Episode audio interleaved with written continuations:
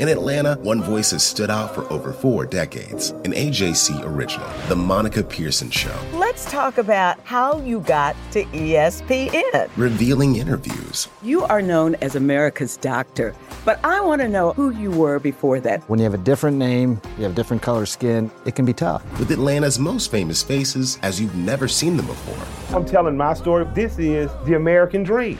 The Monica Pearson Show streaming now on AJC.com. Hip hop is a product of black people. It's a product of black song and celebration. The Atlanta Journal Constitution presents Hip hop's most pulled elements are pulled from the South. a Southern hip hop story. We always go back to that moment of the Source Awards. Everybody wants your rhythm, but they don't want your blues. The biggest names in hip hop. Atlanta is still the mecca for hip hop. 50 years. No one can deny One film. the power of the South now. The South got something to say. Streaming now at AJC.com slash hip hop.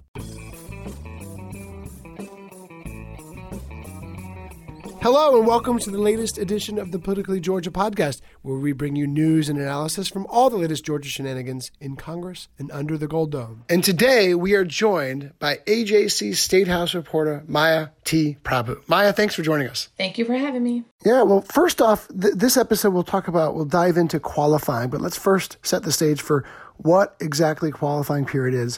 It's a biennial rite of passage where every two years, office seekers line up, they fill out paperwork, they pay fees to formally run for office. It's kind of awkward, though, isn't it?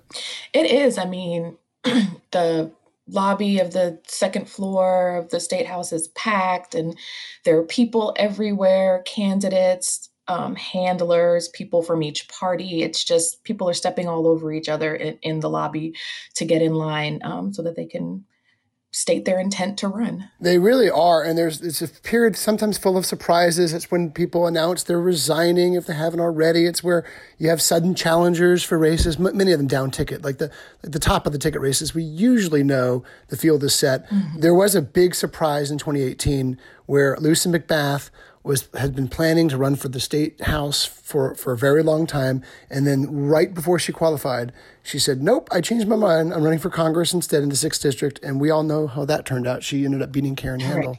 Um, but there can be some really awkward scenes. I mean, you've got rivals with literally standing in line next to each other. You've got dueling press conferences and like the scene in the in the second floor of the Capitol, you've got Republicans in one room across one lobby and the Democrats right across from the hall from each other, like all kind of within shouting distance. So it's it's it's weird, especially that Monday, especially the first day where most of the candidates end up qualifying. Yeah, it's it's so packed there. There are people everywhere. You know, you you envision there being some glares, but everyone seemed to be pretty cordial this year. Yeah, um, we'll, we'll we'll get into a little bit of the uh, the the friction later on, but first. Um, let's talk about the Senate because some of the biggest headlines were from the U.S. Senate. All told, 21 people lined up to run for the seat Kelly Loeffler holds. That includes Loeffler herself, of course. All told, six Republicans, eight Democrats, four independents, one Libertarian, one Green Party candidate, and one right in candidate. So there's no shortage of interest for that race. And again, just a reminder, there is no primary for that race. It's all everyone, all 21 of those candidates will be on the same November ballot, which means that a runoff is, I mean, it was already highly, highly likely, but this just cements it that there's probably going to be a runoff in that race because Kelly Loeffler faces a tough Republican opponent in Doug Collins and Reverend Warnock has two other rivals who have who can raise significant cash in Ed Tarver and uh, Matt Lieberman. So this race is as wild as ever. Yeah, you know, like you said, it, there's no way that with all of those people, anyone can secure 50% plus one of the votes. So we'll definitely be going into January with this. I promised you a little bit of friction, but we saw that on Monday. It wasn't a lot, but it was very. It was, it was one of those weird, awkward scenes that will be, that you know, that we'll remember for a very long time. In that Kelly Loeffler and, and Governor Kemp were about to have a big press conference announcing that she had formally qualified, and then in storms Doug Collins, um, who had his own impromptu press gathering just before she could. Um, so it just highlighted that these these two are, are are not friendly competitors. This is going to be a rough and tumble race, and um, we've already seen that really play out in the ads and in the social media and in really what the campaign, at least what the Collins campaign is saying about Loeffler. Loeffler so far has has not attacked him directly, but she doesn't have to when she has surrogates from the NRSC and, and all sorts of others uh, to do it for her. Yeah, the, the the friction is definitely obvious between these two, and then we had, you know, the Twitter account, which I know followed. I think all of us at the AJC Air LaFleur uh, launched this week. So, um, oh, I need to follow that. I forgot it. I wrote about it, but I forgot to follow. I don't it. think I followed it back yet either, but I did notice that it followed me. I was like, oh, okay, so this is going to be a thing. So, um, yeah, definitely going to be an interesting um, thing to to watch as this campaign unfolds. And not to be forgotten, U.S. Senator David Perdue, the other the other Senate race um, that would have been getting the lion's share of attention if not for this Loeffler race. Um, but he qualified the run. He had a press conference as well that Monday, so it was a kind of a ridiculously busy Monday morning. So he had a press conference as well, saying, "Hey, I'm running again." Um, he was kind of sharing war stories from 2014. You remember when I was at three or four percent in the polls when I first got in the race, and look at me now. Well, look at him now because he did not uh, draw even a Republican challenger. So that means he is instantly the Republican nominee for that that seat. But again, it's not going to be a cakewalk. Um, that one is a primary. That's a conventional election, and a, a, several Democrats jumped in the race, but three who are you know, uh, formidable fundraisers, and that is Sarah Riggs Amico, who you covered during the 2018 campaign, Jon Ossoff, the former 6th District candidate, and former Columbus Mayor Teresa Tomlinson. So all three of them also had uh, big, huge, raucous uh, qualifying day press conferences um, on separate days. So it was a it was a big moment for all of them too. Yeah, I think they're you know gearing up for you know Senator Perdue gets to kind of sit back until after May. Um, but mm-hmm. the, at these three and all of the Democrats running are going to be duking it out over the next, what is it, two months? Um, is it two? Yeah, two months. I'm like, what month? You're right. It's right around the corner. And it's May 19th, and we're so caught up with, and, and rightfully so, with the legislative session and with the Georgia March 24th primary right. between Biden and Sanders are the last two least, least leaders standing. Right. That you know we for well, we, I think voters can forget. It's it's hard to over. It's easy to overlook the fact that a primary is literally right around the corner. Yeah, it's it's right. It's right here, and I'm thoroughly stressed about it. But um, it's going to be a good time. Yeah, and and there's a lot of other seats that we'll be watching on that primary calendar because let's talk about the U.S. House. There's two U.S. House seats open up for grabs in North Georgia that are safely Republican, and each of those attracted a slew of candidates and a couple Democrats too. But those are districts that Trump handily won. And then there's another open seat in Gwinnett County that will be really close, and a lot of candidates qualified for that one too. So that those races are are almost surely going into into primary runoffs. Um, but you know, down the ticket was interesting too because even safely Democratic and safely Republican seats that didn't draw opposition in years past they got rivals. Even John Lewis drew a challenger, and and he he's basically uh, uh, over over since 2000 has only drawn three or four challengers. So um, it says something that all these seats are contested. They the, most of those challengers will not win, but that all these seats are are being challenged. Yeah, I think you know folks are fired up and it shows that democrats are are fired up about challenging in in all of these congressional races they have folks running in every congressional race, I think, for the first time, at least in a while. And um, yeah, I don't think their strategy is necessarily to put up a Democrat against John Lewis, but it was definitely part of their strategy to run folks in um, districts that might even be a long shot, but some districts that they that they solidly believe that they can take. Now, down the ticket, and then you wrote a, a long story about this, but down the ticket is where this gets really interesting because back in 2016 Democrats hardly contested some of the suburban battlegrounds that we're watching so closely now. In 2018, that changed. Democrats flipped 13 of the legislature's 236 seats, mostly by winning seats across the Atlanta suburbs. And now they have more candidates running for these legislative positions than they've had in decades. Yeah, that you know, it's it's really interesting. I went back and I looked at the races in 2016, 2018 and this year and you know, we had uh, 52 elections in 2016. So 15 out of 236 that had um, in November a Republican and a Democrat on the ballot. In 2018, there were 98 general election races with a Republican and a Democrat, and this year there will be 120. So it's just, you know, showing to go from, you know, four years ago, 52 essentially challenges to 120. Like it definitely shows this groundswell of um, interest and desire to kind of um, for Democrats to kind of like fight back against Republican control of the legislature. Yeah, that's 120 contested races through November when a lot of these races were over in the primary. They were over, in, you know, they would have been over in May or going to at least go on through November. And in all, Democrats fielded candidates in 187 state legislative races this year. And of course, you know, a lot of those are, are safely Democratic seats that didn't draw a Republican challenger. That, that, that accounts for the discrepancy in numbers.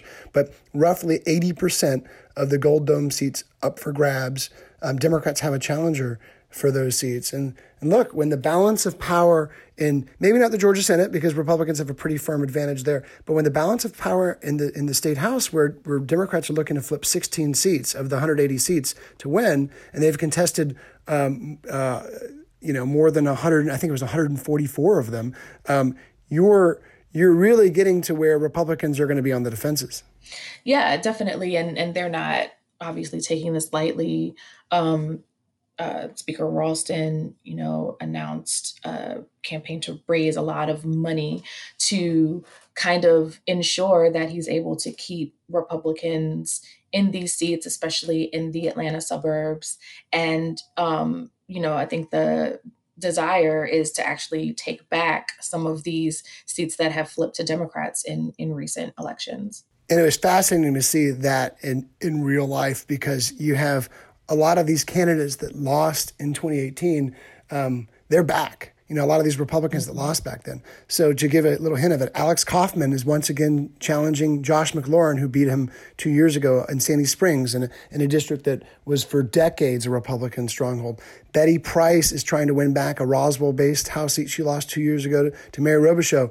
And, and of course, in the, the Democrats' biggest victory was Lucy McBath's win in the 6th District. Well, Karen Handel, she's right back at it, and she's running for to reclaim that seat. So I think up and down the ballot, you see a lot of that um, happening. Republicans fielded challenge, challenge, strong challengers to a lot of the seats the Democrats won two years ago. Yeah, and and you know it'll be interesting to to watch these rematches, you know, kind of play out. These candidates, you know, for the most part, know each other, so it'll be interesting to see how much these, you know, whether it's sentiment or demographics in these districts have changed to lean more Democratic or um, how, you know, swingy, you know, for lack of a better term, these seats will go if they're going to, you know, flip flop back and forth. Exactly. And, and how different they are in an election year, right? Um, uh, in a presidential election year, I should say, rather than a midterm, because midterm turnout tends to be lower than presidential. I'm not breaking any news here, although although 2018 saw the highest numbers of of Democratic votes and Republican votes in the governor's race and in many of these these other races than we've seen in a very you know ever. Um, so with a presidential election on the ballot and so much interest and so much energy behind Trump and whoever the Democratic nominee is, uh, we'll we'll see how that affects down ticket candidates, and that's really why we saw a flood of Democrats who either had been on the sidelines or maybe backing another candidate flip in major, in quick order to Joe Biden just a few days ago, just after Super Tuesday. A lot of them said, "Look, we don't want to be, you know, painted with the same brush as Bernie Sanders. We don't want to be called. They're going to call us socialist. Republicans are going to call us socialist or communist, no matter what. But we don't want to give them any more reason to to to, to make that argument." So you saw you saw the Joe Biden effect really uh, take up in Georgia politics. Yeah, you know, Democrats in Georgia really want to be able to point to the top of the ticket to try and energize folks to get them out. Um, I I don't know that they believe that either Joe Biden or Bernie Sanders initially would be that candidate, but they are definitely mm-hmm. pointing at Joe Biden now and saying, you know, look, guys, if if we're going to do this, you guys need to to get out there and um, and support this candidate and and vote all the way down the ballot. As the week ended, a couple hours after qualifying, which we went from Monday at 9 a.m. to Friday at noon, um, we had dueling press releases from the parties. We had Democrats touting the 187 state legislative races that they've got candidates in. We also had uh, an interesting press release from Republicans who noted that they have roughly overall 1,500 candidates as opposed to the nearly 900 candidates that the Democrats recruited. Um, should be noted that many of these, because qualifying is not just for state and federal office, it's also for county positions, so that the, the majority of these, these positions are county positions. Still, though, Republic, and we're talking coroner, district attorney, um, sheriff's office, that that kind of thing. Um, but still, Republicans come into 2020 with a lot of strength and, and of course with a lot of with a lot of inherent advantages because they're incumbents, which makes it a lot easier to raise cash. It makes it a lot easier to tout records, and it also makes it you know gives gives an advantage to in, on some ballots at least because they have the I next to their name. Right, and and you know what's interesting is there are what is it 76 Republican incumbents who will have a Democratic challenger in November. And then on the other side, there are 26 Democratic incumbents with a Republican challenger in November.